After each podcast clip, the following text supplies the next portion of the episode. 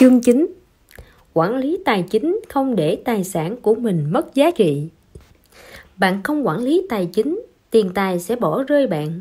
Quản lý tài chính một cách khoa học có thể giúp chúng ta tận dụng tài sản của mình hiệu quả hơn. Tự tin đương đầu với những rủi ro tiềm ẩn trong cuộc sống.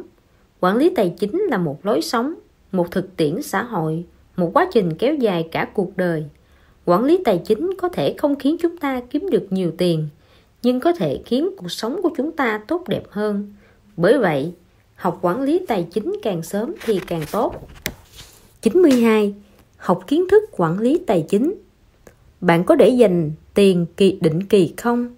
Bạn có phân biệt được hoang phí và tiết kiệm không? Tiền bạn tiêu có ít hơn tiền bạn kiếm được không? Quản lý tài chính là chủ đề nóng nhất hiện nay.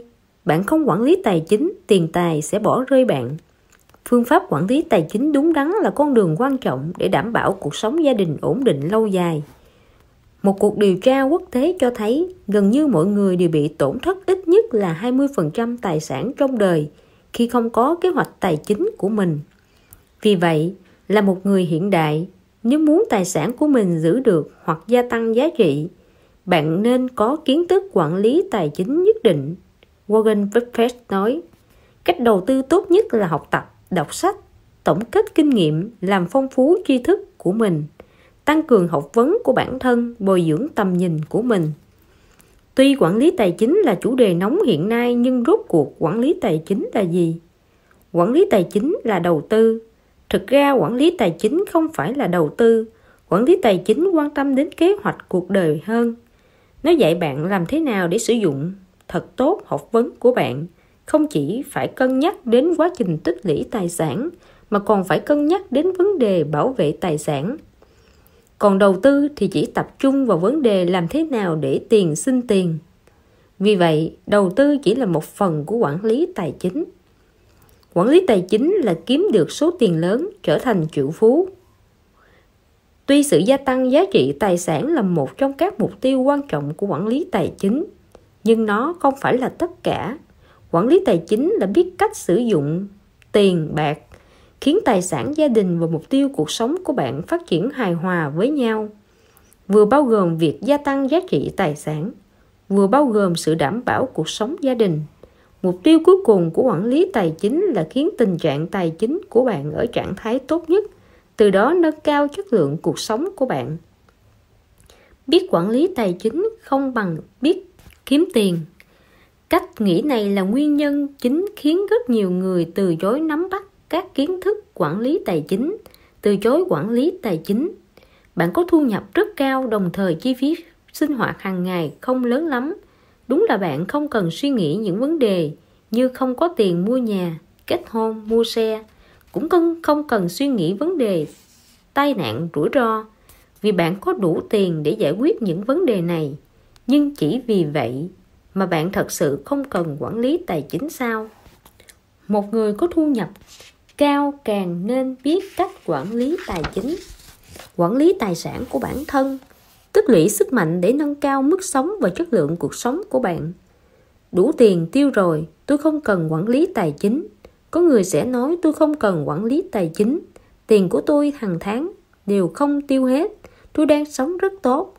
Rất nhiều người có suy nghĩ như vậy nhưng đừng quên còn có rất nhiều vấn đề cần cân nhắc trong tương lai ví dụ mua nhà, mua xe, kết hôn dù bạn không lo những việc này, nhưng tài sản của bạn chắc không được bằng Bill Gates hay Lý Gia Thành, đúng không? Họ đều là cao thủ quản lý tài chính đấy.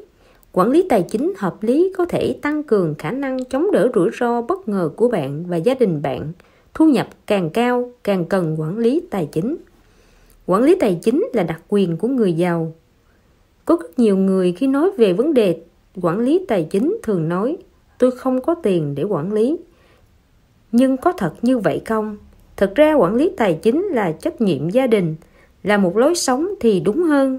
Tầng lớp làm công ăn lương vốn đã có thu nhập không cao, rất cần quản lý tài chính. Lựa chọn phương thức quản lý tài chính phù hợp, bạn vẫn có thể tích tiểu thành đại. Ví dụ, nếu một thanh niên 25 tuổi sử dụng phương thức đầu tư tự động, mỗi năm đầu tư một khoản tiền cố định là 1.000 đô la, tính theo lợi nhuận 10% một năm. Nếu liên tục làm vậy 20 năm, đến năm 45 tuổi, anh ta sẽ có tài sản khoảng 57.000 đô la. Vì vậy, dù bạn có nhiều tiền hay không, hãy học cách quản lý tài chính. Giỏi quản lý tài chính vô cùng quan trọng đối với cuộc sống của bạn. Nắm được kiến thức quản lý tài chính, đặt ra mục tiêu hợp lý, giữ tâm thái lành mạnh là bạn có thể quản lý tài chính thành công. Cuộc sống của bạn sẽ càng phong phú và hấp dẫn hơn. Thực ra, cái gọi là quản lý tài chính chính là các kiến thức và phương pháp xoay quanh việc kiếm và tiêu tiền như thế nào làm thế nào để tạo ra tài sản quản lý tài sản giữ giá trị cho tài sản quản lý tài chính chủ yếu bao gồm các hàm ý dưới đây.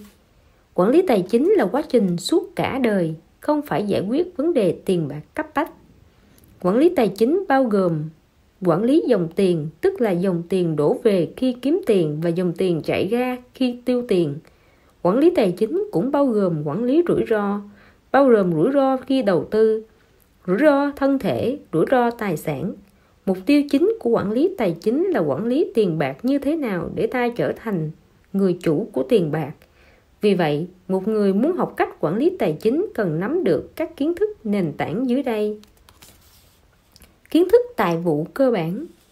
Rất nhiều nhân tài ưu tú hiểu làm thế nào để kiếm tiền bằng kiến thức và năng lực của mình, nhưng lại không biết làm thế nào để quản lý tiền bạc mình kiếm được.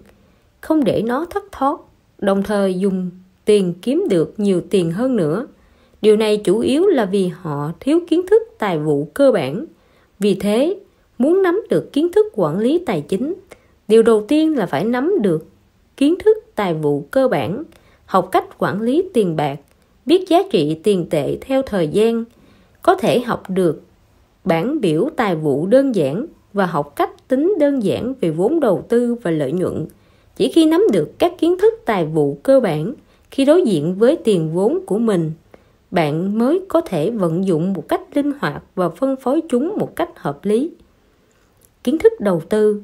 Nắm được các kiến thức về tài vụ cần vận dụng khi quản lý tài chính. Một mặt có thể vận dụng vào việc chi tiêu thường ngày, nhưng quan trọng hơn là vận dụng vào đầu tư. Điều này cần chúng ta nắm được các lý thuyết đầu tư cơ bản. Hiện nay các con đường đầu tư rất đa dạng như gửi tiền ngân hàng, gửi tiền vào quỹ đầu tư, mua bảo hiểm, cổ phiếu, trái phiếu, vàng, đầu tư bất động sản. Mỗi loại hình đầu tư đều có rủi ro và đặc trưng thu lợi của mình.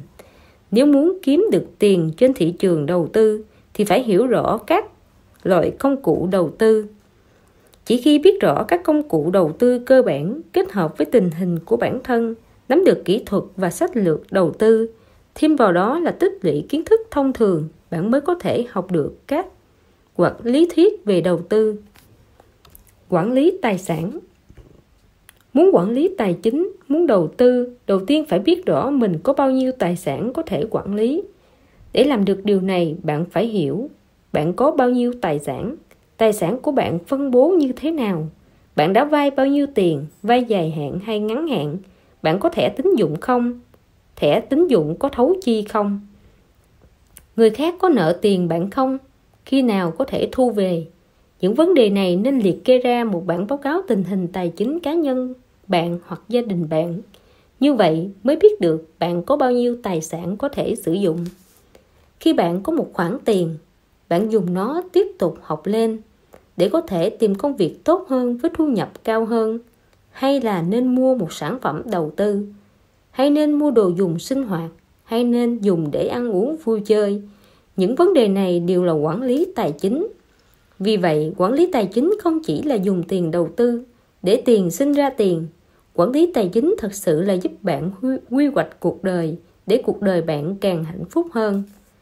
Mỗi người trong các giai đoạn khác nhau của cuộc đời có thể có lượng tài sản khác nhau, cũng có các khoản chi khác nhau mà quản lý tài chính là sắp xếp tài sản của bạn trong mỗi giai đoạn một cách hợp lý với mục tiêu đạt hiệu quả tổng thể tốt nhất khi có kiến thức quản lý tài chính có kiến thức đầu tư và mục tiêu lúc cơ hội đến bạn mới có thể nắm bắt nó khiến tiền của bạn tăng giá trị nếu không có chút kiến thức quản lý tài chính nào bạn sẽ phải tiếc nuối bỏ qua cơ hội. Vì vậy, biến quản lý tài chính thành một thói quen, không ngừng học hỏi và cập nhật kiến thức mới trong cuộc sống, không những có thể khiến cuộc sống của bạn trở nên có kế hoạch, làm cho việc sử dụng tài sản của bạn đạt được lợi ích tối đa, mà còn khiến bạn có thể chọn lựa cách đầu tư thích hợp, hạ rủi ro xuống mức thấp nhất, thu được lợi nhuận ổn định. Bên cạnh chúng ta có những người tiền lương tháng chỉ đủ tiêu, chẳng dành dụm được chút gì và cũng có những người cùng lúc làm rất nhiều việc mà vẫn không thấy có tiền. Đây chính là kết quả của việc không quản lý tài chính, nắm được một số kiến thức quản lý tài chính cơ bản, bắt đầu ghi chép thu chi, thử đầu tư một khoản nhỏ và ổn định, lập mục tiêu quản lý tài chính dài và ngắn hạn, bạn sẽ nhanh chóng phát hiện ra bạn đã thoát khỏi sự khổ sở tiêu sạch tiền trong một tháng, đã có tích lũy và tài sản của mình. 93. Lập ra một kế hoạch quản lý tài chính. Trong thế kỷ 21 ngày nay, quản lý tài chính gần như trở thành đề tài nóng nhất. Kết quả điều tra theo dõi trong suốt 68 năm liên tục của tạp chí Fortune Mỹ cho thấy 90% người có thể đạt được tự do về tài chính đều có chung một điểm mấu chốt là phân bổ tài sản đúng đắn, cũng chính là quản lý tài chính hợp lý. Người ta rút ra rằng nên dùng 60% thu nhập vào chi tiêu sinh hoạt thường ngày, bao gồm ăn mặc, ở, đi lại, giải trí, giáo dục. 30% dùng cho các kế hoạch quản lý tài chính ngắn, trung, dài hạn. 10% còn lại để dành, có thể tránh rủi ro. Cách phân bổ tài sản tương đối hợp lý này có thể giúp tài chính của cá nhân và gia đình bạn luôn ở thế bất bại. Thế nhưng, chúng ta thường nghe thấy những lời như thế này tôi không có tiền tôi cần quản lý tài chính. Thực ra, đây chỉ là vấn đề quan niệm.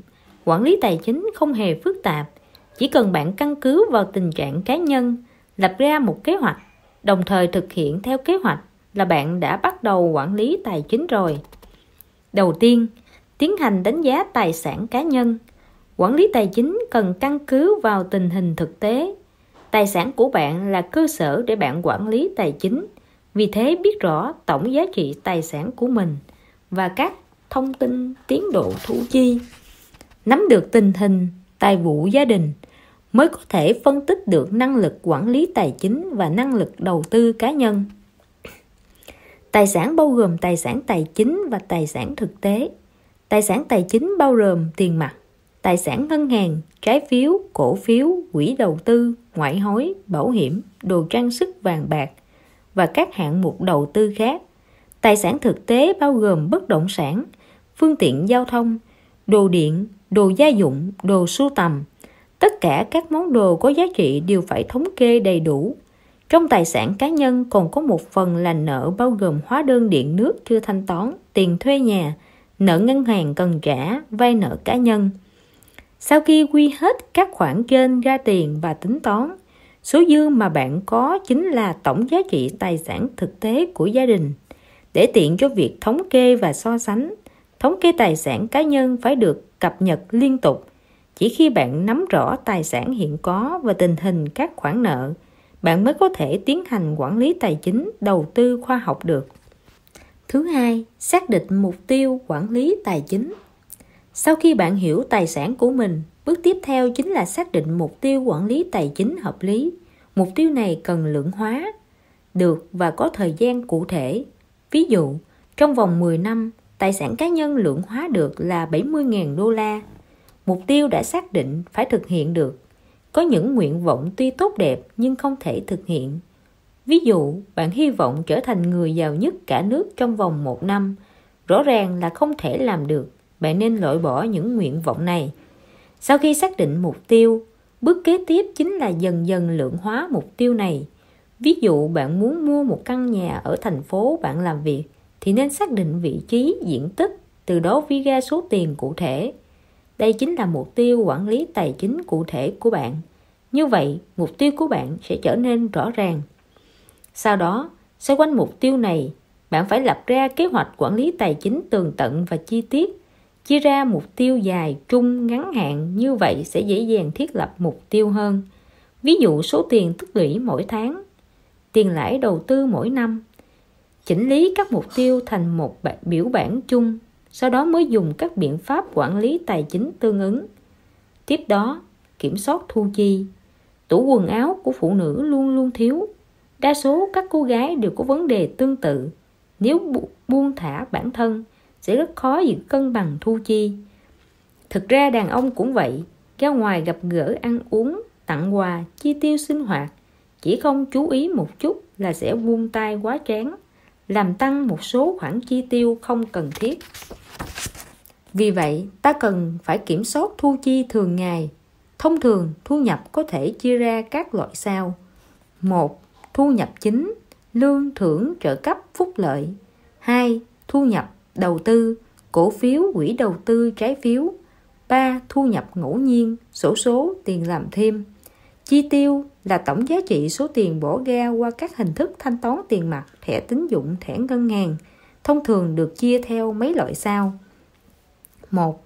Chi tiêu hàng ngày, ăn uống, quần áo, điện nước, giao thông, liên lạc, nuôi dưỡng. 2.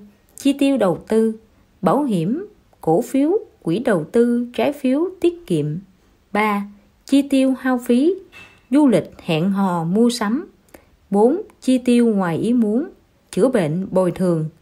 Cách phân loại này không toàn diện, căn cứ vào tình hình cá nhân sẽ có sự khác biệt. Ghi nhớ các khoản thu chi hàng ngày bằng cách ghi chép lại, so sánh phân tích những ghi chép, có thể hiểu được tình hình dòng tiền trong một khoảng thời gian, phát hiện chỗ nào không hợp lý, chỗ nào cần cải tiến hoặc giảm thiểu. Như vậy có thể khống chế được tỷ lệ thu chi thường ngày. Sau đó, tập thói quen buộc mình để dành tiền. Nếu đột nhiên thất nghiệp, không tìm được việc trong một thời gian, bạn có gặp tình trạng thiếu tiền không? Nếu bạn đột nhiên cần chi một khoản tiền, không động đến các khoản đang đầu tư, bạn có thể lập tức lấy số tiền mặt đó ở đâu? Nếu bạn nghỉ hưu trong vòng 5 năm không động vào khoản đầu tư, bạn làm thế nào để chi trả cho cuộc sống của mình? Vì vậy, cần phải dành ra một khoản tiền tiết kiệm để có thể dùng bất cứ lúc nào đảm bảo giải quyết được các vấn đề đột ngột phát sinh trong cuộc sống của bạn. Tiết kiệm tiền cũng là bước đầu tiên trong quản lý tài chính cá nhân. Chỉ khi bạn có được khoản tiền tiết kiệm bạn mới có vốn đầu tư sau đó mới có thể nói đến chuyện tăng tốc độ tích lũy tư bản. Ép mình để dành tiền tức là phải cố gắng hạn chế tối đa các khoản chi không cần thiết cho cuộc sống hàng ngày. Cách tốt nhất là hãy lĩnh lương hoặc nhận các khoản thu nhập khác. Đầu tiên hãy trích ra một số tiền. Có thể để khoản tiền này trong ngân hàng hay đầu tư định kỳ một phần trong số tiền đó thì lâu dần có thể phát huy hiệu quả tích tiểu thành đại. Nguyên nhân khiến người ta tiêu hết số tiền mình kiếm được trong vòng một tháng chính là nghĩ đến chuyện tiêu trước, đến cuối cùng mới để dành. Làm vậy thường là không còn đồng nào, thậm chí thu không đủ chi. Tập thói quen có tiền liền để dành một khoản mới thực sự để dành tiền được. Cuối cùng, chọn hạng mục đầu tư. Trong các khái niệm quản lý tài chính, ngoài kiểm soát thu chi, còn một phần quan trọng nữa là đầu tư. Sau khi bạn kiểm soát thu chi, có một khoản tiền nhất định thì có thể dùng số tiền này để đầu tư, để tiền sinh ra tiền. Đầu tư tiền còn có một số vấn đề bạn cần hiểu rõ. Một, là mức độ rủi ro bạn có thể gánh chịu là bao nhiêu. Rủi ro có thể gánh chịu chỉ sự phân tích và tính toán khoa học mức độ tổn thất có thể gánh chịu mà tình hình tài chính cá nhân cho phép. Xác định mức độ rủi ro cá nhân có thể gánh chịu mới có thể lựa chọn phương thức đầu tư và mức đầu tư phù hợp với mình. Có không ít nhà đầu tư muốn nhanh chóng làm giàu hoặc quá lo lắng áp lực mà tổn thất mang lại cho mình. Từ đó, đánh giá quá cao hoặc quá thấp khả năng gánh chịu rủi ro của bản thân. Người muốn nhanh giàu, chọn cách đầu tư lãi cao nhưng rủi ro cũng cao. Một khi tình hình thị trường không tốt, không có lợi cho đầu tư, có thể sẽ phải gánh chịu tổn thất khó mà chống đỡ được. Còn người đầu tư quá bảo thủ, nghiêng về cách đầu tư lợi nhuận thấp, rủi ro thấp có thể sẽ mất cơ hội nhanh chóng gia tăng giá trị tài sản khi thị trường phát hiện chuyển nhanh chóng. Hai là lợi nhuận đầu tư bạn muốn là bao nhiêu. Trên thế giới này không có bữa trưa miễn phí. cũng gần như không tồn tại sản phẩm đầu tư lợi nhuận cao rủi ro thấp. Vì vậy, sau khi người đầu tư xác định khả năng gánh chịu rủi ro của mình, sẽ tìm trên thị trường sản phẩm tài chính có mức độ rủi ro thấp hơn mức độ rủi ro này. Căn cứ vào tình hình thông thường của thị trường, tìm một điểm cân bằng giữa lợi nhuận bạn muốn đạt được và lợi nhuận mà kế hoạch quản lý tài chính có thể đạt được. 3. Là kỳ hạn đầu tư mà bạn muốn là bao lâu? Kỳ hạn đầu tư ngắn hay dài có quan hệ trực tiếp với tính lưu động của tiền vốn và kế hoạch quản lý tài chính. Ví dụ, bạn rất muốn mua nhà nhưng chưa xác định được khi nào. Do thời gian mua nhà không xác định nên kỳ hạn đầu tư không thể quá dài. Để có thể rút ra một số tiền lớn trong khoảng thời gian ngắn nhất, từ đó có thể dùng cách mua các sản phẩm đầu tư ngắn hạn để nâng cao tần suất lợi nhuận và tần suất lợi nhuận của vốn nhàn rỗi. Tóm lại, tất cả những người có mục tiêu cuộc đời đều cần lập kế hoạch tài chính của mình.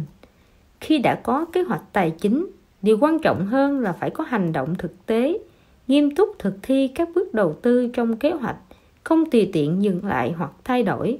Tất nhiên, cũng có thể có các điều chỉnh tương ứng căn cứ vào tình hình thực tế. Khi thực hiện kế hoạch quản lý tài chính và tình hình bản thân cũng như môi trường xung quanh, sau đó tiếp tục tiến hành tuần tự từng bước theo kế hoạch mới. 94. Học cách tiết kiệm khoa học khi mới tiếp cận kiến thức quản lý tài chính, về cơ bản mỗi người đều sẽ tiết kiệm tiền. Vì dù sao tiết kiệm là phương thức chủ yếu khi chúng ta bước đầu xử lý tiền bạc, cũng là nguồn chính để có vốn đầu tư. Cha đẻ của ngành đầu tư toàn cầu, giám đốc quỹ đầu tư thành công nhất trong lịch sử, John Templeton nói tài sản bắt nguồn từ tiết kiệm. Đó là con đường để người nghèo trở thành người giàu. Thế nhưng rất nhiều người phát hiện gửi tiền định kỳ để dành tiền lẻ hay gửi tiền vào ngân hàng sau một thời gian làm những việc này dường như đều không thấy tài sản chúng ta tăng lên chút nào. Khó tránh khỏi sẽ đưa ra phán đoán chủ quan là tiết kiệm có lợi nhuận quá thấp cảm giác không có tác dụng gì lớn với việc quản lý tài chính của mình nhất là ngày nay khi có nhiều phương thức đầu tư cá nhân rất nhiều người đều lơ là tầm quan trọng của việc tiết kiệm trong quản lý tài chính. Thực ra, không phải tiết kiệm không có tác dụng gì lớn, mà là cách tiết kiệm của không ít người thiếu khoa học. Khởi nghiệp làm ông chủ vẫn là ước mơ của rất nhiều người, nhưng thu nhập tiền lương của người đi làm cũng trở thành thu nhập chính của rất nhiều người. Vậy sử dụng thu nhập cố định mỗi tháng như thế nào cho đúng? Bạn có thể lên kế hoạch theo các cách dưới đây. Một là chuẩn bị tiền dự phòng 3 đến 6 tháng. Nó có thể là tiền cần dùng gấp khi xảy ra. Các tình huống đột ngột ngoài ý muốn trong sự nghiệp hoặc sự cố, để bạn không rơi vào tình trạng không có tiền để dùng lúc khẩn cấp. Hai là giảm nợ.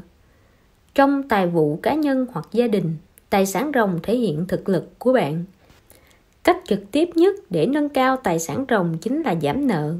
Các khoản nợ thường gặp bao gồm vay tiền cá nhân và vay ngân hàng.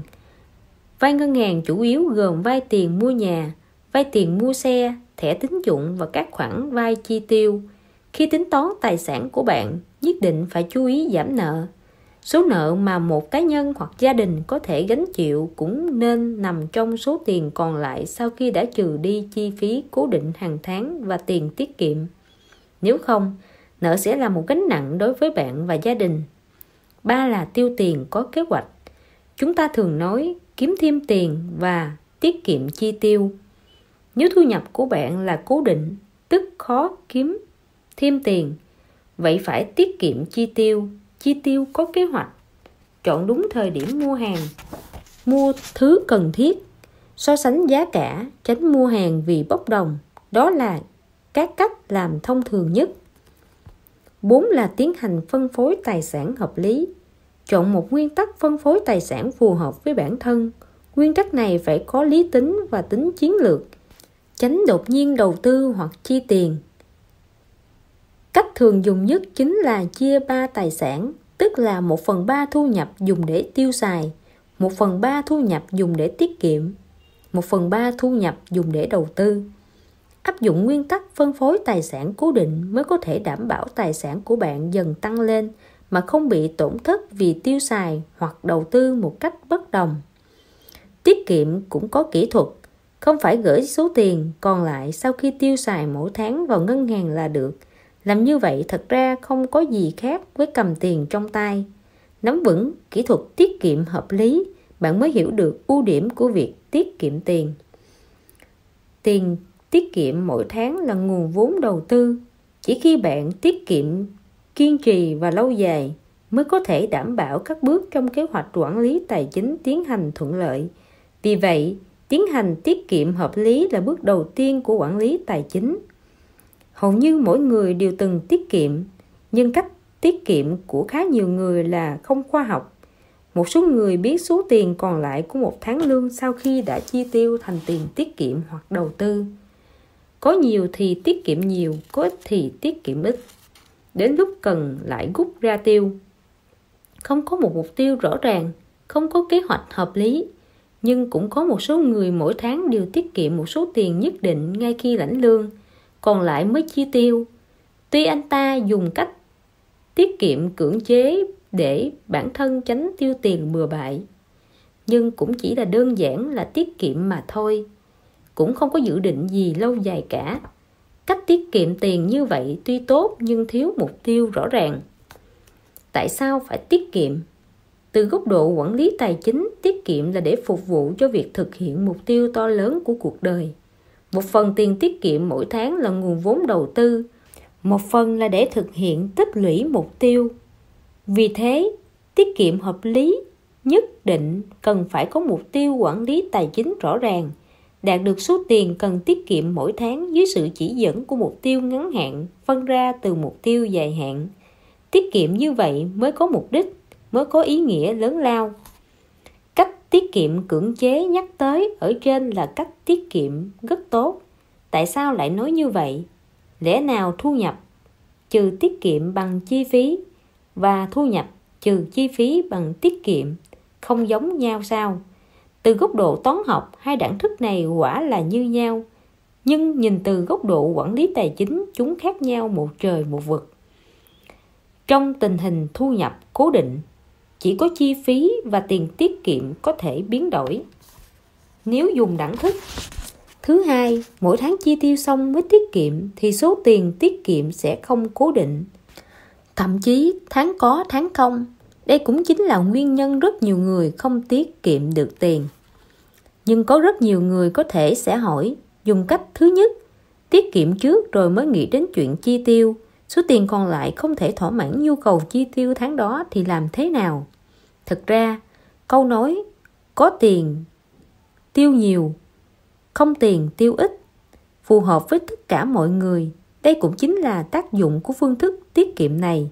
Nó có thể giúp chúng ta có thói quen chi tiêu tiết kiệm bằng phương pháp cưỡng chế. Tất nhiên, ở đây không hề khuyên bạn hạ thấp mức sống của bạn. Để có thể tiết kiệm nhiều tiền hơn, mà là trên nền tảng tính toán khoa học hợp lý tính ra số tiền chi tiêu hợp lý cho cuộc sống của bạn. Tiết kiệm cũng có thể coi là một phương thức đầu tư. Nó gần như không có rủi ro, lợi nhuận thấp. Lợi nhuận của nó chính là lãi suất. Lãi suất tiền tiết kiệm thay đổi theo cách tiết kiệm bạn chọn. Vì thế, nếu muốn có lãi suất tốt hơn nên nắm được cách tiết kiệm khoa học phù hợp với mình. Lãi suất chia thành ba loại, lãi suất năm, lãi suất tháng và lãi suất ngày. Tiền lãi của các cách tiết kiệm đều có thể tính được bằng các công thức cụ thể. Hiểu được cách tích lãi ngân hàng là có thể kết hợp số tiền mình có và thực tế cần sử dụng sau bao lâu, áp dụng phương thức tiết kiệm phù hợp với bản thân, có lãi suất cao nhất. Đó cũng là một kiểu quản lý tài chính. Dưới đây là các phương thức tiết kiệm khá tốt. Cách tiết kiệm lãi mẹ đẻ lãi con đây là cách tiết kiệm kết hợp giữa tiết kiệm để gốc lấy lãi và tiền tiết kiệm định kỳ lấy cả gốc lẫn lãi cuối kỳ cách làm là đầu tiên tiến hành tiết kiệm để gốc lấy lãi sau một tháng rút lãi dùng số tiền lãi này mở một tài khoản tiết kiệm định kỳ lấy cả gốc lẫn lãi cuối kỳ sau này tiền lãi hàng tháng của khoản thứ nhất lấy ra lại gửi vào tài khoản thứ hai. Như vậy, có thể khiến một tài khoản tiết kiệm có lãi của hai khoản. Cách tiết kiệm chia ra nhiều sổ. Nếu có một số tiền tạm thời chưa dùng đến, nhưng khi dùng cụ thể cần bao nhiêu tiền lại chưa xác định được, thì có thể dùng cách này. Cách làm là lấy ví dụ 1.000 đô la chia thành 4 sổ tiết kiệm. Mỗi sổ tiết kiệm có số tiền lần lượt là 100 đô la, 200 đô la, 300 đô la, 400 đô la. Khi gửi tiền tốt nhất, cả bốn sổ đều chọn tiết kiệm định kỳ. Như vậy sau này khi đột ngột cần dùng tiền, chỉ cần dùng đến sổ tiết kiệm tương ứng là được. Có thể tránh tổn thất do chỉ cần một số tiền nhỏ nhưng lại phải rút số tiền lớn.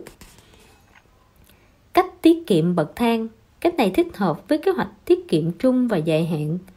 Có thể có được lãi suất khá cao. Cách làm, ví dụ có 5.000 đô la, trong đó 2.000 đô la tiết kiệm không kỳ hạn để có thể rút ra bất cứ lúc nào.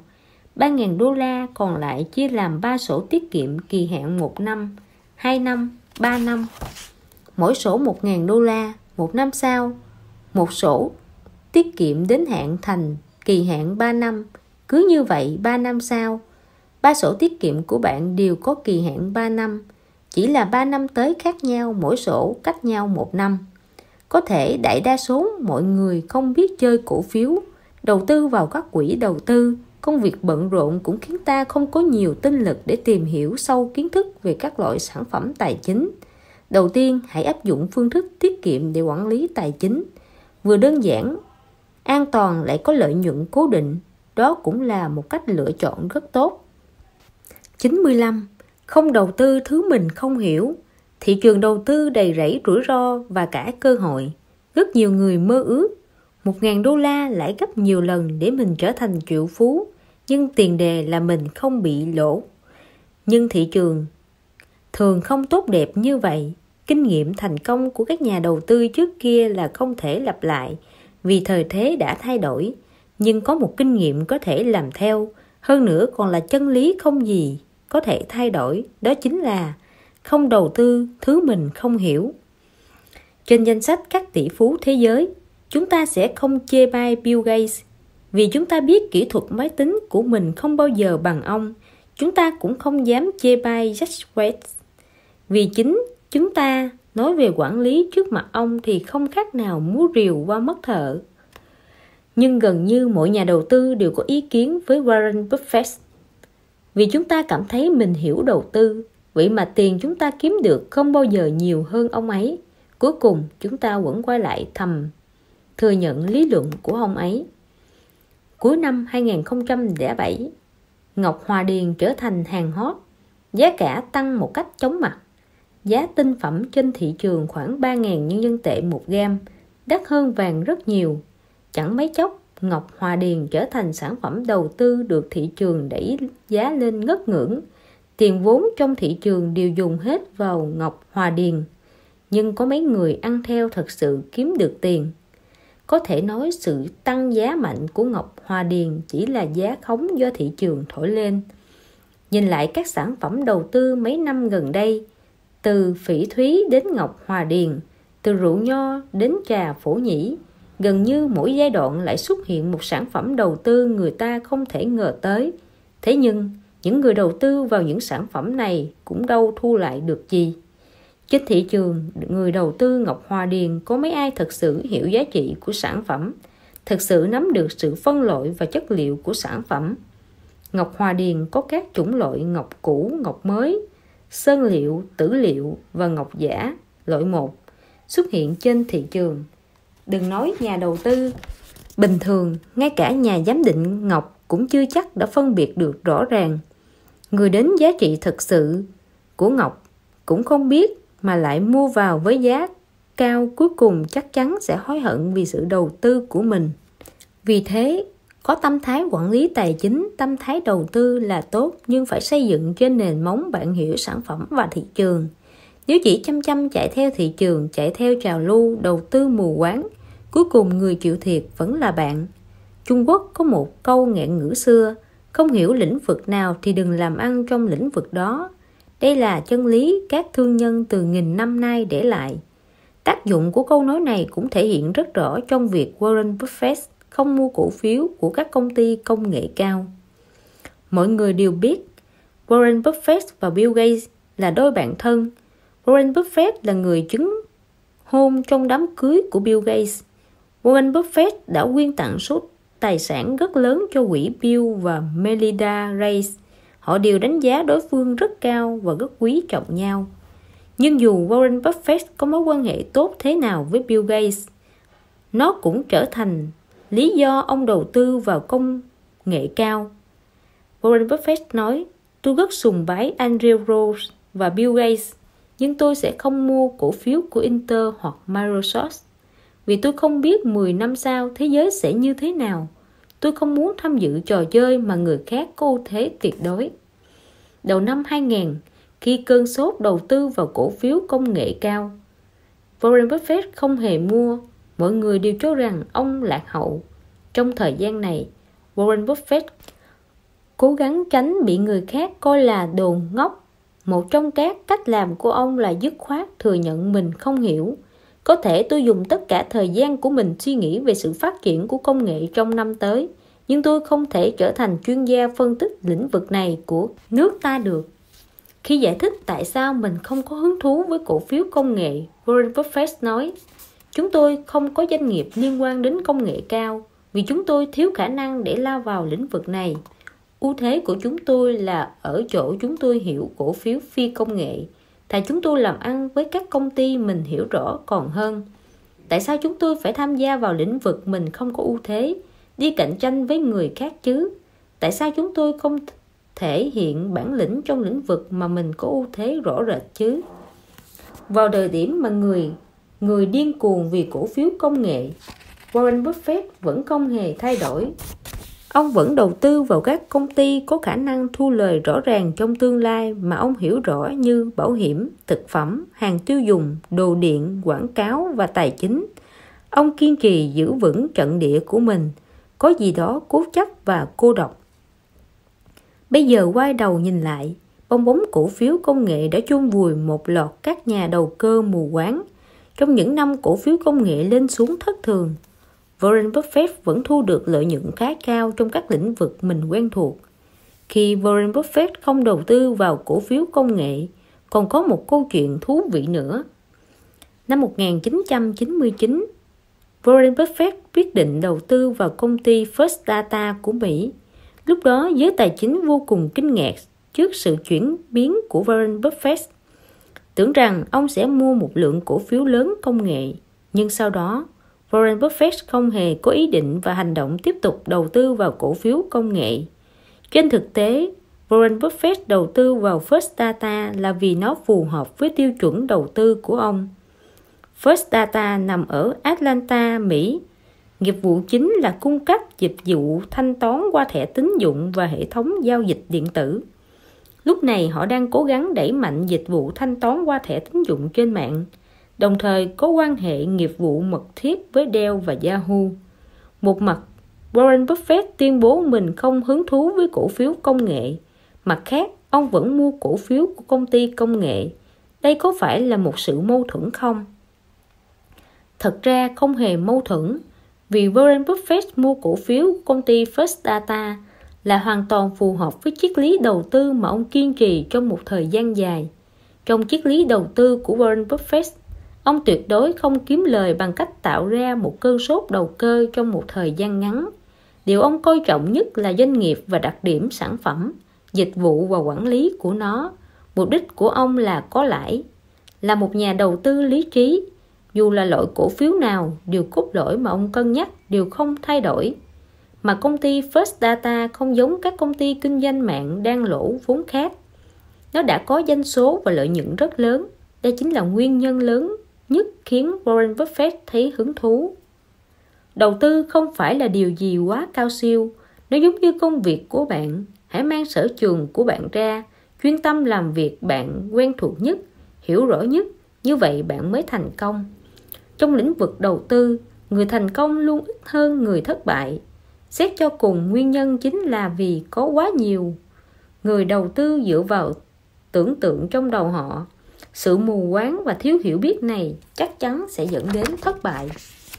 Vì thế, nếu đầu tư thì phải đầu tư vào lĩnh vực mình quen thuộc, tiến hành phân tích một cách khoa học và lý trí sản phẩm đầu tư, làm rõ giá trị đầu tư của nó, so sánh tỷ lệ lợi nhuận của các sản phẩm tài chính thì mới thu được lợi nhuận cao với tiền đề phòng tránh rủi ro. Đừng bao giờ làm việc mình không hiểu là châm ngôn của Warren Buffett cũng chính là nguyên tắc ông không bao giờ phá bỏ. Trong một bài diễn văn, ông nói, nếu chúng ta không hiểu thì chúng ta không đầu tư. Ý tôi không phải là với loại cổ phiếu nào tôi cũng đều có một quan điểm. Chúng ta luôn phải tin chắc rằng thứ mình chọn là đúng, nhưng tôi không đầu tư thứ mình không hiểu. Nếu có một ngàn loại cổ phiếu, trong đó 99 loại tôi không biết, thì tôi sẽ chỉ chọn một loại cổ phiếu mình biết. Thực ra mỗi người đều có lĩnh vực mình hiểu biết, có thể làm tốt việc trong phạm vi hiểu biết của mình thì có thể có lợi nhuận, không hiểu giá trị thì đừng đầu tư. 96 chọn hướng đầu tư, mạo hiểm cũng phải lý trí. Quan, quản lý tài chính, đầu tư có mối liên hệ mật thiết với cuộc sống của chúng ta, mà đầu tư là vấn đề mấu chốt của quản lý tài chính. Warren Buffett từng nói một người cả đời có thể tích lũy được bao nhiêu tiền không quyết định bởi bạn kiếm được bao nhiêu tiền. Mà ở bạn quản lý tài chính đầu tư như thế nào? Người làm ra tiền không bằng tiền làm ra tiền. Phải học cách bắt tiền làm thê cho bạn, chứ không phải bạn làm thê cho tiền suốt đời. Thế nhưng đầu tư là ngành nghề theo đuổi lợi nhuận. Ở đâu lợi nhuận cao thì tiền bạc chạy về đó. Rủi ro ở đó cũng là lớn nhất. Muốn học cách đầu tư muốn kiếm lời khi đầu tư, người đầu tư buộc phải biết hướng nào có thể kiếm được tiền. Hơn nữa, luôn luôn thể hiện tài hoa của mình ở nơi bạn có thể phát huy ưu thế. Vì thế, dù bạn chọn sản phẩm nào để đầu tư, chọn đầu tư trong tình hình nào cũng đều cần có phương hướng rõ ràng. Vậy làm thế nào để xác định hướng đầu tư của bạn đồng thời mạo hiểm một cách lý trí? Để làm được điều đó, không thể thiếu 7 điều dưới đây nắm được phương pháp đầu tư của bạn trên thị trường cổ phiếu. Trước kia có một câu nói rất nổi tiếng, nơi mà mọi người đều đi chắc chắn có đường, hoa nở ngập núi. Ý nó là mọi người mua cái gì bạn hãy mua cái đó. Nhưng câu nói này không hoàn toàn chính xác. Khi rất nhiều người tập trung mua một loại cổ phiếu, những người khác cũng mua theo, quan hệ cung cầu chuyển biến, giá cổ phiếu liền tăng lên. Ngược lại nếu có ít người mua thì giá sẽ giảm. Tình hình thị trường luôn vô cùng phức tạp, sẽ có rất nhiều nhân tố ảnh hưởng. Vì thế, muốn học cách đầu tư thì phải dần dần hình thành quan niệm và phương pháp đầu tư của mình qua một quá trình thực tiễn và học tập lâu dài. Không có phương pháp thì không thể xác định hướng đầu tư, vì mục tiêu tính cách, thực lực kinh tế, năng lực gánh chịu rủi ro của mỗi người đều khác nhau không thể giữ nguyên lý thuyết đầu tư của người khác để áp dụng với bản thân. Chỉ khi tìm được, đồng thời kiên trì với phương pháp đầu tư phù hợp, bạn mới có thể quản lý tài chính thành công. Hiểu rõ mục tiêu đầu tư của mình. Khi quỹ đầu tư vào thị trường Trung Quốc, thường thấy rất nhiều người năm 60 tuổi xếp hàng ở ngân hàng chờ mua quỹ đầu tư cổ phiếu. Việc này tuy là dấu hiệu tốt cho thấy quan niệm quản lý tài chính đã ăn sâu vào tâm thức người dân, nhưng cách làm không hề đúng đắn, vì từ tên quỹ đầu tư có thể phán đoán quỹ đầu tư này hướng đến đối tượng người trẻ, sản phẩm tài chính dài hạn không phù hợp với người năm 60 tuổi. Hiện tượng này cho thấy Trước hết, người đầu tư phải hiểu rõ mục tiêu đầu tư của mình là gì, là theo đuổi lợi nhuận ngắn hạn trong tương lai hay là để tài sản liên tục tăng trưởng trong dài hạn, là tiền dành cho giáo dục con cái, tiền dưỡng lão hay là để mua nhà, mua xe, là để phân tán rủi ro hay là tích lũy kinh nghiệm đầu tư ở các lĩnh vực khác nhau. Hiểu rõ mục tiêu đầu tư của bản thân mới có thể chọn sản phẩm đầu tư phù hợp với mình. Nhận thức rủi ro đầu tư của bạn. Sự đầu tư của bạn là đầu tư cảm tính hay đầu tư lý tính? Bạn có muốn giữ đón thị trường hay thay đổi thị trường theo nhu cầu của mình, đảm bảo thu được lợi nhuận tối ưu trong dài hạn? Bạn có mù quáng theo đuổi đầu tư rủi ro cao hay thiếu tinh thần mạo hiểm chỉ dựa vào tiết kiệm mà không coi trọng các cách đầu tư khác hay không? Bạn chọn sản phẩm đầu tư này là dựa vào tổng kết phán đoán trên nền móng kiến thức của mình hay dựa vào sự giới thiệu của người khác? Chọn một sản phẩm đầu tư chọn thời gian đầu tư đều phải có lý do đầu tư của bạn. Lý do này xây dựng trên nền tảng suy xét lý trí của bạn, chứ không phải là kết quả lựa chọn khi bạn nhất thời bốc đồng nghe theo lời gợi ý của người khác. Nhà đầu tư chuyên nghiệp nhất cũng không thể hoàn toàn dự đoán được phương hướng thị trường. Ngay cả Warren Buffett cũng có lúc thất bại. Vì thế, khi chọn hướng đầu tư, bạn phải cho mình một lý do lý trí và rõ ràng nhìn thẳng vào rủi ro đầu tư. Ở ngân hàng Hoa Kỳ, có hơn 10 điều cần chú ý về rủi ro của sản phẩm. Giám đốc dịch vụ khách hàng của ngân hàng sẽ nói rõ từng điều với khách hàng. Ví dụ, điều thứ nhất, không có đảm bảo nào về tiền vốn của bạn. Điều thứ hai, đây không phải là sản phẩm của ngân hàng, là sản phẩm của các công ty quỹ đầu tư khác mà ngân hàng làm đại lý. Điều thứ ba, tiền vốn của bạn có thể sẽ mất sạch những điều này không phải là để dọa dẫm người khác. Bất cứ sản phẩm tài chính nào cũng có rủi ro. Khi mua phải hiểu rõ rủi ro trong đó, đồng thời luôn ghi nhớ rủi ro trong tiềm thức. Một chuyên gia tài chính khi tổng kết rủi ro trong đầu tư đã đưa ra quan điểm, trước khi hoàn toàn chìm đắm vào thị trường, cần nhớ kỹ 20 sai lầm dễ mắc phải. Trong đó, điều cuối cùng chính là quên rằng đây là thị trường khó khăn nhất thế giới. Muốn có lợi nhuận thì phải mạo hiểm. Trước khi mua sản phẩm tài chính, người đầu tư nhất định phải có ý thức về rủi ro, hiểu và biết rủi ro, cẩn trọng lập phương án tài chính của mình. Cẩn trọng lựa chọn sản phẩm đầu tư của bạn một cách lý trí. Lấy ví dụ về cổ phiếu. Khi chọn công ty, cần xem doanh nghiệp này phát triển dựa vào cái gì, do sản phẩm gì hay là thể chế tốt, do đội ngũ quản lý ưu tú hay là sức hấp dẫn nhân cách của cá nhân người quản lý. Những điều này đều cần xem xét sau khi so sánh và phân tích mới chọn lựa một cách cẩn trọng. Còn phải cân nhắc các vấn đề như công ty này có mối liên hệ với môi trường kinh tế lớn xung quanh không, ngành nghề này mười mấy, hai mươi mấy năm nữa phát triển thế nào, phải lý trí khi lựa chọn sản phẩm đầu tư đối diện với thị trường tài chính đa dạng phức tạp, phải giữ được sự tỉnh táo. Ngoài lựa chọn sản phẩm tài chính mình đánh giá tốt, phù hợp với mình, còn phải chọn một tổ chức có thể cung cấp dịch vụ tài chính tốt. Khi chọn sản phẩm đầu tư, phải luôn nhớ nguyên tắc, rủi ro cao, lợi nhuận cao, rủi ro thấp, lợi nhuận thấp. Giữ cảnh giác trước các sản phẩm quá khoa trương khi dự đoán về lợi nhuận hiểu rõ các điều khoản hợp đồng tài chính.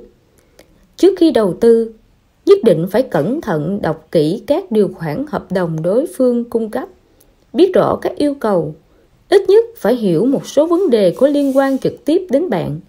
Ví dụ như, nếu đầu tư vào các sản phẩm tài chính của ngân hàng thì phải nắm được tính lưu động của sản phẩm, có thể thế chấp được không, có thiết lập ngày rút vốn không quyền chấm dứt sản phẩm nằm trong tay ngân hàng hay trong tay mình. Thời hạn đặt mua sản phẩm. Kiên trì quan điểm đầu tư của mình. Muốn quản lý tài chính tốt thì phải nắm được nhịp điệu biến đổi của thị trường, chứ không mù quáng ăn theo. Khi người khác đều lao vào đầu tư, bạn cũng làm theo. Khi người khác sợ hãi, bạn cũng không kiên trì lập trường của mình. Sau khi có được một chút lợi nhuận bạn liền mừng rỡ, vội vàng bán hết sản phẩm trong tay. Những điều này đều là hành vi không có lý tính. Muốn có lợi nhuận cao thì phải chấp nhận rủi ro tương ứng. Khi sản phẩm mình mua chưa đạt đến hiệu quả đầu tư mình dự đoán, thì phải giữ được sự tỉnh táo. Không thể vì lợi nhuận cao của một số ít sản phẩm mà chọn sản phẩm vượt quá khả năng gánh chịu rủi ro của mình. Cũng không thể chỉ vì sản phẩm đó hiện đang không có lợi nhuận hoặc lỗ liền từ bỏ cuộc sống của chúng ta luôn trắc trở và gian nan. Cho nên chúng ta phải cố gắng kiếm tiền làm giàu, phải chăm chỉ quản lý tài chính để kiếm được nhiều tiền hơn. Nhưng quản lý tài chính phải được thiết lập trên nền tảng là một tâm thái tỉnh táo, lý trí. Phải phán đoán khả năng gánh chịu rủi ro của mình một cách lý trí, lựa chọn sản phẩm có mức độ rủi ro phù hợp với mình, đồng thời chọn mục tiêu thật chính xác. Chú ý động thái của thị trường giữ vững sự tỉnh táo và lý trí trước khi đạt được mục tiêu đầu tư của mình 97. Luyện thói quen tiết kiệm Khi nguyên tiền hỗ trợ cho trận động đất ở Vấn Xuyên, tập đoàn đài tố của Vương Vĩnh Khánh quyên góp 100 triệu nhân dân tệ là doanh nghiệp Đài Loan đóng góp nhiều nhất khiến mọi người đều chú ý. Được vinh danh là thần kinh doanh. Doanh nhân nổi tiếng Đài Loan, người sáng lập tập đoàn Đài Tố Vương Vĩnh Khánh đã qua đời vào sáng sớm ngày 15 tháng 10. Vị doanh nhân đóng góp từ thiện lên đến 9 tỷ nhân dân tệ này, cả đời hào phóng với người khác nhưng lại vô cùng keo kiệt với bản thân. Người từng tiếp xúc với Vương Vĩnh Khánh đều vô cùng cảm động trước sự tiết kiệm của ông. Từ việc liên lạc với con cái, đi lại, thể thao cho tới chăm sóc sức khỏe, ông đều vô cùng tiết kiệm. Trăm sóng tích thành biển lớn, tích tiểu thành đại. Từ nghèo khó đến giàu có là một quá trình tích lũy tài sản từng ly từng tí một. Điểm này chúng ta có thể thấy ở Vương Vĩnh Khánh. Cũng có thể thấy từ rất nhiều câu chuyện của các tỷ phú khác – dù thời đại tiến bộ ra sao, phẩm chất tiết kiệm cũng không bao giờ là thừa cả. Dù bạn áp dụng phương pháp quản lý tài chính nào cũng nên xây dựng trên nền móng là sự tiết kiệm. Muốn học cách quản lý tài chính thì phải học cách giảm chi tiêu, giảm thói quen tiêu xài vô kế hoạch, tiêu quá cả số tiền mình có. Đây cũng là chân lý của quản lý tài chính. Tiết kiệm tiền, tôn trọng tiền, dùng tiền vào chỗ thích hợp để tiền xin tiền cho bạn dùng tiền vào những việc ý nghĩa hơn. Sau khi có một khoản tích lũy nhất định, Rockefeller bắt đầu gia nhập giới kinh doanh, chuẩn bị khởi nghiệp. Nhưng vì thiếu kinh nghiệm nên việc kinh doanh của ông gặp rất nhiều khó khăn. Ông nhanh chóng dùng hết số tiền vất vả, lắm mới tích cướp được. Lúc này, ông lao tâm khổ tứ nghĩ cách kiếm tiền. Một hôm, Ông học đọc được một mẫu quảng cáo trên báo giới thiệu cuốn sách về bí quyết kiếm nhiều tiền. Ngày hôm sau, Rockefeller liền vào ra hiệu sách mua cuốn sách này. Khi ông vội vàng mở sách ra xem thì phát hiện cả cuốn sách đều nói về việc làm thế nào để cần kiệm, hoàn toàn không có bất cứ bí quyết nào kiếm tiền. Ông liền cho rằng mình bị lừa. Sau khi xem sách lần nữa và nghiêm túc suy gẫm, ông mới hiểu đạo lý trong sách. Thế là ông lại bắt đầu chăm chỉ làm việc, đồng thời tiết kiệm và tích lũy tiền hàng ngày, tìm đủ một cách để tăng số tiền tiết kiệm của mình. Cứ như thế 5 năm, cuối cùng ông cũng tích góp được 800 đô la Mỹ. Rockefeller dùng số tiền này vào kinh doanh dầu hỏa. Trong quá trình kinh doanh vẫn giữ phương thức tiết kiệm hết mức, tìm đủ mọi cách tích lũy phần lớn số tiền lãi, đồng thời dùng cách tích tiểu thành đại đầu tư vào sự nghiệp dầu lửa. Cứ phát triển từng tự như thế, sau 30 năm vất vả làm ăn, ông trở thành vị tỷ phú đầu tiên trên thế giới. Có một người từng tính toán, nếu một người mỗi ngày để dành một đô la, tính theo lãi suất tiêu chuẩn của thế giới thì 88 năm sau, anh ta có thể trở thành triệu phú. Chắc hẳn bạn cảm thấy 88 năm là quá lâu, người bình thường chưa chắc sống lâu đến thế. Nhưng nếu mỗi ngày bạn để dành 2 đô la thì sao? 10 hoặc 20 năm nữa, bạn sẽ dễ dàng để được 1 triệu đô la. Nhìn xem, sự giàu có đến một cách đơn giản như vậy đấy, chỉ cần bạn biết tiết kiệm. Mỗi người đều có ham muốn, mỗi gia đình đều có ham muốn. Có thể bạn muốn có một chiếc máy tính Apple cấu hình cao, không chỉ dùng tốt, mang được theo bên mình mà rất sang trọng. Nhưng trên thực tế, Nhu cầu của bạn chỉ là một chiếc máy tính sách tay bình thường, chỉ cần có thể đáp ứng yêu cầu công việc của bạn là được. Đây chính là sự khác biệt giữa nhu cầu và ham muốn. Ham muốn của con người là không thể thỏa mãn, nó giống như cỏ dại. Chỉ cần mảnh ruộng tâm hồn của bạn vẫn còn đất trống là nó sẽ cắm rễ và sinh trưởng rồi, trở nên rậm rạp. Chỉ cần trong tim bạn có hạt giống ham muốn, có sự cuồng nhiệt muốn thỏa mãn ham muốn, nó sẽ mãi mãi tươi tốt rậm rạp. Vì thế, mọi người nên nghiên cứu thật kỹ thói quen sinh hoạt hiện nay và mục tiêu cũng như yêu cầu của bạn. Có khoản chi nào là bắt buộc, khoản chi nào có thể giảm thiểu, có thể cắt đi. Một lần, Bill Gates và một người bạn cùng đến họp ở khách sạn Houston. Vì đến sau nên không tìm được chỗ đổ xe bình thường. Thế là bạn của Bill Ray đề nghị ông đổ xe vào chỗ dành cho khách VIP. Nhưng Bill Gates nói, ấy không được đâu, đổ ở đó phải mất 12 đô, giá như vậy là đắt. Tôi trả tiền, bạn ông nói, nhưng Bill Gates kiên quyết nói, như vậy không được, họ thu phí quá đắt. Cuối cùng do sự cố chấp của Bill Gates, họ đã không đổ xe ở khu vực VIP. Rốt cuộc điều gì khiến Bill Gates muốn bỏ thêm mấy đô la để đổ xe ở khu vực VIP? Vì ông cho rằng nó không đáng, chứ không phải địa vị của ông không phù hợp với khu khách VIP. Tiết kiệm là một cách làm hay để quản lý tài chính. Thái độ đối với tiền bạc, ngoài yêu ra còn phải tiếc. Ngoài nghĩ đến việc đầu tư kiếm nhiều tiền ra, còn phải nghĩ cách bảo vệ tài sản đã có của mình. Nền móng của việc quản lý tài chính là phải có tiền đầu tư. Để làm được điều đó, bạn cần vừa biết kiếm thêm thu nhập, vừa biết tiết kiệm chi tiêu. Nếu không tài sản của bạn không bao giờ đủ lớn, tiết kiệm mới có thể làm tăng tài sản ròng của bạn, khiến bạn có tài sản của riêng mình. Hãy nghĩ đến cuộc khủng hoảng cho vay thế chấp bất động sản dưới chuẩn ở Mỹ. Đây chính là điểm không tốt của việc tiêu xài trước. Muốn kiếm thêm thì phải nghĩ cách tiết kiệm các chi phí không cần thiết, đồng thời dùng số tiền vào kinh doanh và đầu tư, từ đó kiếm được nhiều tiền hơn. Nhà David Stannon rất nghèo. Khi cha ông qua đời, ông vẫn chưa đọc học xong tiểu học, thế là ông buộc phải bỏ học đi làm thê. Sau này, ông tìm được việc gửi điện báo ở bưu điện. Ông ý thức được rằng tương lai của ngành điện báo vô cùng sáng sủa, bèn quyết tâm phải nắm được kỹ thuật điện báo để sau này ông làm chủ ngành điện báo. Để đi học, ông tiết kiệm một phần lớn tiền lương, ban ngày làm việc chăm chỉ, buổi tối đi học trường điện dành cho người lớn. Mười mấy năm sau, trình độ của ông được nâng lên rất cao, đồng thời được ông chủ coi trọng và đề bạt. Năm 1921, ông chủ của David Sanan thành lập công ty vô tuyến điện để phát triển nghiệp vụ. David Sanan được cử làm tổng giám đốc. Sau này David Sanan trở thành ông lớn của ngành vô tuyến điện của Mỹ bước vào quỹ đạo thành công.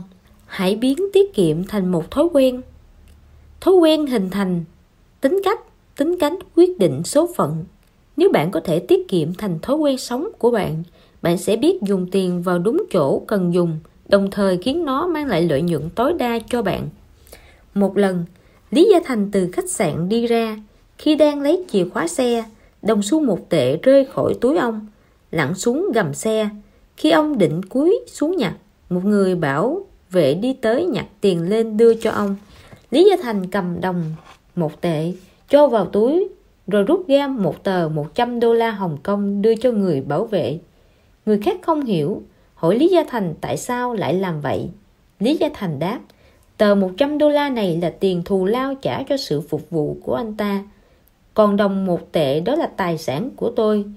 Nếu không nhặt lên, có thể sẽ bị xe chèn lên, cũng có thể rơi xuống cống. Như vậy rất lãng phí. Tiền là để tiêu, nhưng không được lãng phí. Câu chuyện này cho thấy rất rõ thái độ của người giàu có với tiền vì họ biết kiếm tiền không dễ nên họ có thể rất keo kiệt, nhưng keo kiệt một cách có lý, keo kiệt một cách đúng đắn. Rockefeller cũng có chuyện tương tự. Ông từng mượn của thư ký năm xu. Khi ông trả tiền cho thư ký thư ký ngại không nhận. Lúc này Rockefeller giận dữ nói, hãy nhớ rằng năm xu là lợi tức một năm của một đô la. Điều này cho thấy sự cần kiệm và khôn ngoan trong tính toán của ông trong Talmud, cuốn Kinh Thánh nói về việc làm giàu của người Do Thái nói tiền bạc dễ dẫn đến tai nạn bất ngờ. Bất cứ ai cũng phải cẩn trọng với tiền bạc, nếu không sẽ bị mất tiền bạc. Đầu tiên phải học cách quản lý số tiền nhỏ, sau đó mới có thể quản lý nhiều tiền hơn. Đây là cách thông minh nhất để đề phòng việc tổn thất tiền bạc. Nhìn từ góc độ này, tiết kiệm là thói quen chúng ta buộc phải nuôi dưỡng vì chỉ người biết tiết kiệm mới hiểu được tác dụng và ý nghĩa của tiền bạc, tự nhiên sẽ kiếm được nhiều tiền. 98.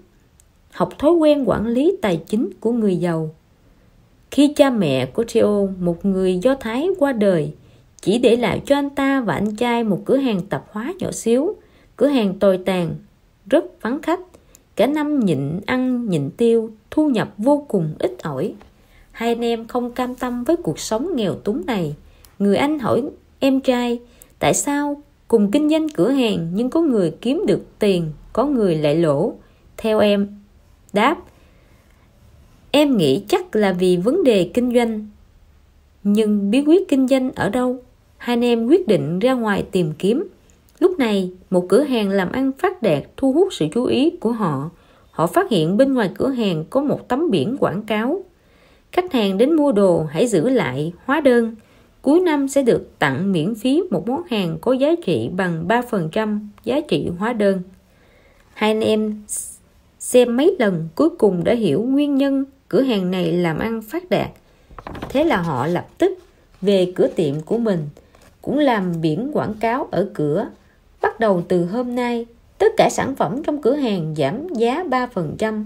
Đồng thời chúng tôi đảm bảo hàng hóa trong cửa hàng có giá thấp nhất thành phố nếu không đạt được mức giá thấp nhất, có thể quay lại cửa tiệm lấy tiền trên lệch đồng thời nhận quà. Cách làm của họ không những học theo cách làm nhượng 3% lãi của cửa hàng kia, mà còn đưa ra phương án nhượng lãi ngay lúc mua hàng. Đồng thời thêm vào đó lời hứa giá cả thấp nhất thành phố, tất nhiên có thể thu hút nhiều khách hàng hơn. Dựa vào cơ hội này, anh em Theo lập tức phát triển thêm mười mấy cửa hàng trong thành phố đồng thời giành được mấy con đường chính yếu. Nhờ vào nguyên tắc kinh doanh mượn được này, việc làm ăn của anh em nhanh chóng mở rộng. Kinh doanh như vậy, quản lý tài chính cũng như vậy. Nếu có thể đứng cùng những người giàu, học hỏi tư duy làm giàu của họ, học thói quen quản lý tài chính của họ, bạn sẽ tìm được cách tốt hơn, rút ngắn con đường dẫn tới thành công của mình. Phần lớn người giàu không phải sinh ra đã giàu, phần lớn tỷ phú đều làm nên từ hai bàn tay trắng. Có được vị trí ngày hôm nay đều là nhờ vào sự phấn đấu nỗ lực của bản thân. Rốt cuộc người giàu có kỹ năng đặc biệt gì có thể kiếm được rất nhiều tiền mà người làm công ngày ngày tiết kiệm chi tiêu ngày ngày làm việc chăm chỉ không có? Người giàu làm thế nào tích lũy được một khối tài sản lớn chỉ trong một cuộc đời ngắn ngủi? Thực ra sự khác biệt giữa người nghèo và người giàu chính là sự khác biệt về khả năng đầu tư tài chính. Muốn bản thân đi được đường tắt, thì phải học được thói quen đầu tư tài chính của người giàu, nắm được phương pháp đầu tư của họ. Nguyên tắc cơ bản để đầu tư thành công có ba điều. Tính ổn định, tỷ lệ lợi nhuận, tỷ lệ vòng quay. Mức độ hài lòng của ba điều này quyết định bạn kiếm được bao nhiêu tiền. Hoàn hảo nhất là khi ba điều này cực kỳ cân đối với nhau nhưng điều này gần như là không thể xảy ra. Vì thế, nếu bảo bạn lựa chọn một trong ba, bạn sẽ chọn điều nào? Khả năng lớn là bạn sẽ chọn tỷ lệ lợi nhuận, nhưng phần lớn người giàu chọn tính ổn định. Làm thế nào để kiếm nhiều tiền? Thực ra rất đơn giản, chỉ cần không lỗ vào vốn, đó chính là sự nghiệp. Nếu ngay cả vốn cũng không giữ được thì bạn còn có thể kiên trì bao lâu nữa. Vì thế, Warren Buffett người kiếm được một khối tài sản khổng lồ bằng đầu tư. Khi nói về bí quyết thành công của mình đã nói. Nguyên tắc đầu tư thứ nhất, quyết không để mất cả vốn. Nguyên tắc đầu tư thứ hai, nhất định phải kiên trì giữ nguyên tắc thứ nhất. Ngày nay, rất nhiều báo chí để thu hút độc giả thường tạo ra các câu chuyện đầu tư, làm giàu trong một thời gian ngắn. Chỉ trong một thời gian ngắn liền tiền vốn có thể tăng gấp bội khiến người đọc sôi sục phấn khích, nhiệt huyết dâng trào. Nhưng điều này gần như là không thể xảy ra. Thử nghĩ xem, có nhà đầu tư nào có thể giành được lợi nhuận tương đương với Warren Buffett bằng cách chơi cổ phiếu? Dù là Warren Buffett, tỷ lệ lợi nhuận đầu tư bình quân của ông cũng chỉ có 26.5%. Trong 40 năm ông tung hoành trên thị trường chứng khoán Ông chưa bao giờ may mắn đạt được tỷ lệ lợi nhuận năm là 100% cả. Ở đây có một vấn đề đáng chú ý. Rất nhiều người ngưỡng mộ Warren Buffett là vì ông là đại tỷ phú, còn người giàu ngưỡng mộ ông là vì suốt 40 năm ông chưa bao giờ lỗ vốn. Đây chính là khác biệt giữa người giàu và người nghèo. Người giàu biết đầu tư cần có lợi nhuận cao, nhưng cần càng cần ổn định, cần giữ được vốn mất vốn thì đồng nghĩa mất đi tất cả. Chỉ biết tiết kiệm là không đủ. Tuy phải tập thói quen tiết kiệm, bạn mới có thể đi bước đi đầu tiên trong việc quản lý tài chính. Nhưng đó chỉ là bước đầu tiên. Nếu chỉ dừng lại ở việc tiết kiệm tích lũy, bạn sẽ không thể trở thành người giàu. Muốn kiếm được nhiều tiền hơn thì phải học cách đầu tư. Tập đoàn Hòa Tính Đài Loan nằm trong top 5 tập đoàn lớn nhất của Đài Loan. Do cô Trấn Phủ và cô Liêm Tùng cùng lãnh đạo. Cô Trấn Phủ là chú của cô Liêm Tùng. Nhìn tính cách thì cô Trấn Phủ thuộc kiểu người từ tốn. Ông gửi tất cả tiết kiệm được vào ngân hàng. Còn cô Liêm Tùng thuộc kiểu người rất dứt khoát. Ông lấy tất cả tiền kiếm được ra đầu tư. Kết quả, tuy hai người cách nhau 17 tuổi nhưng tài sản của người cháu cô Liêm Tùng vượt xa người chú cô Trấn Phủ. Có thể trở thành người giàu hay không không căn cứ cả đời bạn tích lũy được bao nhiêu tiền, không quyết định bởi bạn kiếm được bao nhiêu tiền, mà là bạn quản lý tài chính như thế nào. Mấu chốt của việc làm giàu là ở quản lý tài chính, chứ không phải kiếm thêm thu nhập, tiết giảm chi tiêu. Ví dụ thế này nếu một người trẻ bắt đầu từ bây giờ mỗi năm có thể tiết kiệm được 2.000 đô la liên tục làm vậy 40 năm nếu tiền tiết kiệm mỗi năm của anh ta đều đầu tư vào cổ phiếu hoặc bất động sản đồng thời đạt được tỷ lệ lợi nhuận bình quân mỗi năm 20%. Vậy thì 40 năm sau, anh ta có thể tích lũy bao nhiêu tài sản? Số tiền mà người bình thường dự đoán thường không nhiều, nhưng đáp án thực tế lại là 14,6 triệu đô la. Căn cứ vào công thức tính toán tài vụ có thể tính được 2.000 nhân cho 1 cộng 20% lĩ thừa 40 trừ 1 trong ngoặc kép chia cho 20% bằng 14.6 triệu đô la. Đầu tư không có kỹ thuật gì phức tạp. Rất nhiều người không muốn đầu tư, không biết đầu tư. Một chút là vì không có phương pháp đầu tư, luôn kiếm cớ không có thời gian, không hiểu biết kiến thức tài chính để từ chối học tập và nắm bắt kỹ thuật đầu tư. Những người có thể làm giàu bằng cách quản lý tài chính chẳng qua chỉ là họ rèn được thói quen thông thường mà người bình thường không thích và cũng không thể làm được mà thôi. Mọi người đều biết đầu tư luôn đi cùng rủi ro chỉ là rủi ro lớn hay rủi nhỏ, ro nhỏ mà thôi.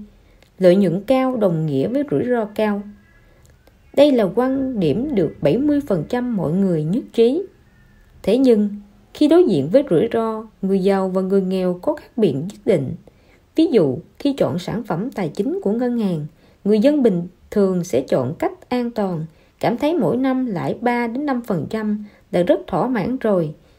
Nhưng người giàu thường sẽ mạo hiểm một chút, chọn những sản phẩm tài chính có tỷ lệ rủi ro cao hơn nhưng lãi suất cao hơn.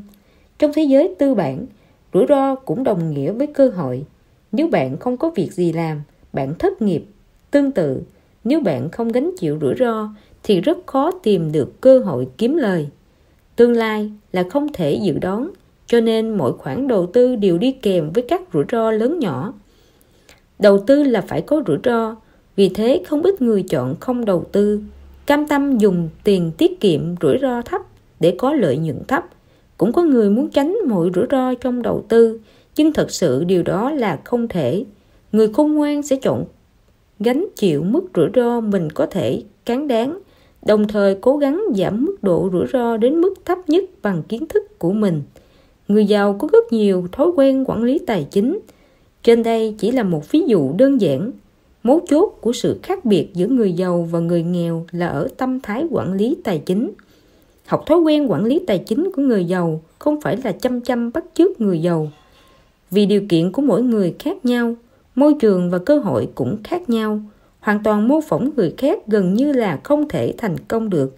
Bạn phải học hỏi tâm thái của họ. Đồng thời dưới sự đúc, hung đúc của tâm thái này, rèn luyện thói quen quản lý tài chính phù hợp với bạn. 99. Đích thân trải nghiệm nhiều cách quản lý tài chính.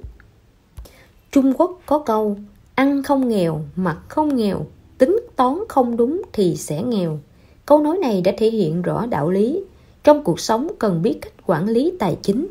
Hiện nay, cùng với mức sống không ngừng nâng cao của con người, tiền nhàn rỗi không ngừng tăng, các kênh đầu tư cũng dần trở nên rộng mở quản lý tài chính gia đình trở nên ngày càng quan trọng vì quản lý tốt hay không sẽ trực tiếp liên quan đến chất lượng cuộc sống của một gia đình nhưng khi quản lý tài chính trong cuộc sống thường ngày, không ít người thiếu kế hoạch hoặc hệ thống.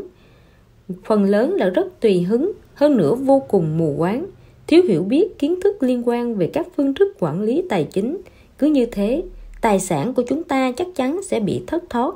Vì vậy, lựa chọn phương thức quản lý tài chính phù hợp với mình. Tiến hành quản lý tài chính hợp lý là vô cùng quan trọng. Nhưng làm thế nào để chọn phương thức quản lý tài chính phù hợp với mình đây? Nghe người khác nói, xem các giáo trình tất nhiên không thể trực tiếp bằng bản thân tự thử một lần. Chỉ khi bạn đích thân trải nghiệm các phương pháp đầu tư, bạn mới có thể chọn được phương pháp phù hợp với mình. Tài sản của bạn mới giữ và tăng giá trị. Trên thị trường hiện nay, phương thức đầu tư phù hợp với cá nhân hoặc gia đình có 14 loại. Chúng là tiết kiệm, bảo hiểm, trái phiếu, cổ phiếu, quỹ đầu tư, nhà đất ngoại hối, vàng, sổ số, chanh chữ, tiền xu, tem, đồ trang sức, đồ cổ.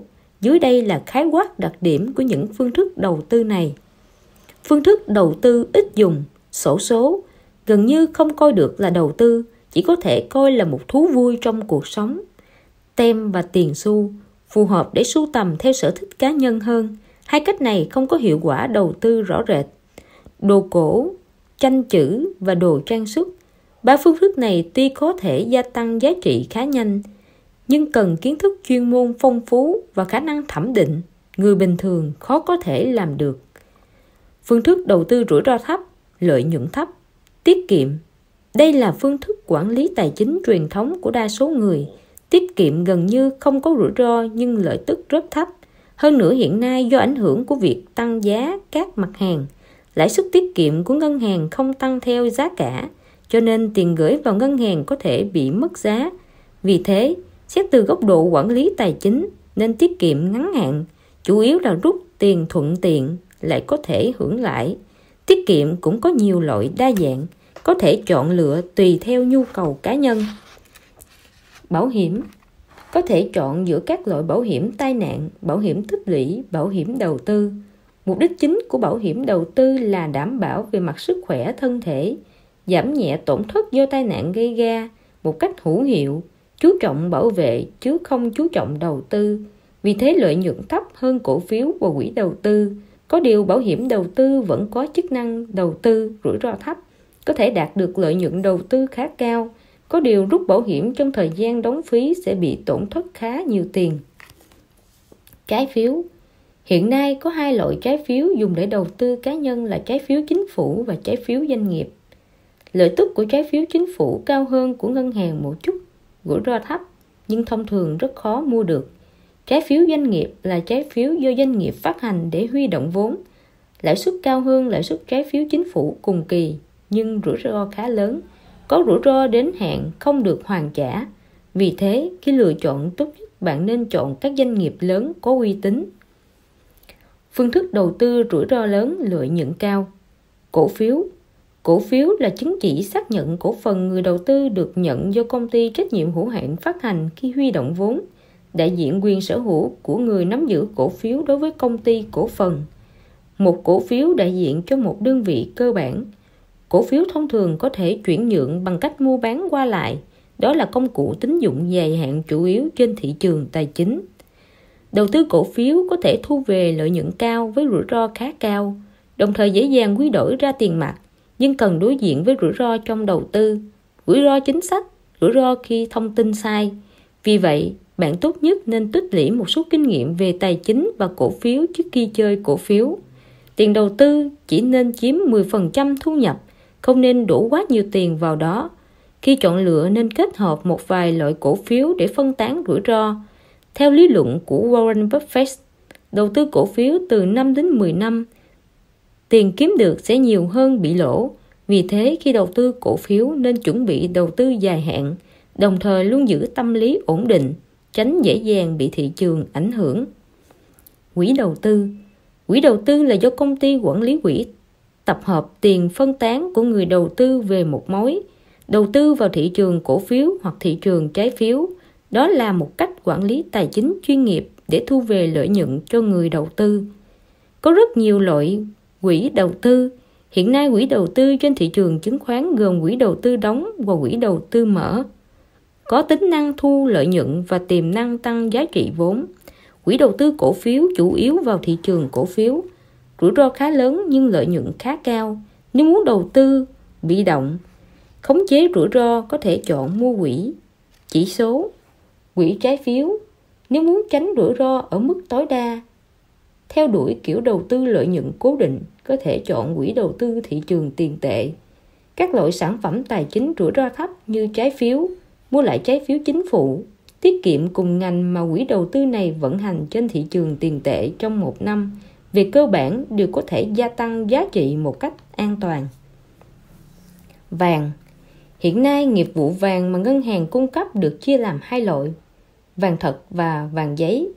Vàng thật chỉ mua bán vàng thật. Đặc tính giữ giá của phương thức đầu tư này khá mạnh, phù hợp đầu tư dài hạn, tích trữ và biếu tặng.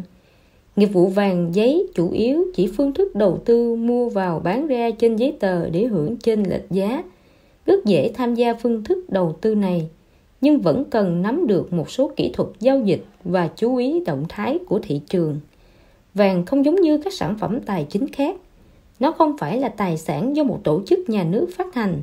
Vì thế sự lên xuống giá cả của nó có tính độc lập khá mạnh. Mối quan hệ của nó với thị trường cổ phiếu, thị trường trái phiếu, thị trường tiền tệ của một nước nào đó khá nhỏ, nhưng sẽ bị ảnh hưởng bởi các nhân tố chính trị, kinh tế đột phá của quốc tế. Nhưng thông thường khi tình hình của các công cụ đầu tư thông thường không tốt, thị trường vàng có xu thế trở nên mạnh hơn. Vì vậy, đầu tư một số lượng nhỏ vàng có thể nâng cao tính ổn định của tổ hợp đầu tư. Ngoại hối Ngoại hối chịu ảnh hưởng của tình hình tài chính quốc tế, rất khó dự đoán, rủi ro khá lớn. Đầu tư vào thị trường ngoại hối cần có kiến thức ngoại hối nhất định, cũng phải chú ý biến động tỷ giá ngoại hối quốc tế. Buôn bán ngoại hối thông thường đều kiếm lời dựa vào mua bán trên lệch giá. Đó chính là đổi một loại ngoại tệ có tỷ giá đang hạ thành một loại ngoại tệ có tỷ giá, đang tăng lên để thu lời trên lệch. Kiểu thứ hai là đổi một số loại ngoại hối có lãi suất thấp thành một loại ngoại hối lãi suất cao để hưởng lãi suất chênh lệch. Còn có thể đổi một loại tiền có rủi ro cao thành một loại tiền có loại rủi ro thấp để tránh thiệt hại bởi sự biến động của thị trường tài chính quốc tế. Vay nợ Dùng tiền của ngày mai để hoàn thành ước mơ ngày hôm nay đã dần trở thành xu hướng, đặc biệt là vay tiền mua nhà. Vay tiền mua nhà có hai mục đích. Một là để ở có chỗ cư trú cố định. Hai là đợi giá nhà tăng, bán đi kiếm lời. Dù với mục đích nào đều là một khoản chi lớn. Hơn nữa, đầu tư nhà ở còn phải cân nhắc các nhân tố như vị trí, chất lượng, xu thế phát triển trong tương lai, giá cả và thương phước vay, quản lý nhà. Vì thế, nếu vay tiền để mua nhà cho bản thân ở thì đó là hành vi xây dựng tài sản cả đời, cần suy xét kỹ càng. Nếu mua nhà để đầu tư, cũng không thể bồng bột quyết định, phải nhìn rõ tương lai của thị trường. Nếu không, số tiền mình vất vả kiếm được sẽ dễ dàng mất đi theo hiện tượng bong bóng nhà đất. Trên đây là các phương thức đầu tư thường gặp nhất. Mỗi loại đều có đặc điểm riêng, nhưng chúng đều tuân thủ theo nguyên tắc rủi ro cao, lợi nhuận cao, rủi ro thấp, lợi nhuận thấp. Nếu bạn không có kinh nghiệm đầu tư, có thể dùng số tiền nhỏ thử mấy loại. Không thử thì không có cơ hội, càng không biết có thể thành công hay không. Sau khi thử xong, chọn một hoặc vài phương thức quản lý tài chính phù hợp với mình, vận dụng phương pháp quản lý tài chính hợp lý để tối đa hóa tích lũy tài sản. Đó mới là mục tiêu cuối cùng khi chúng ta quản lý tài chính.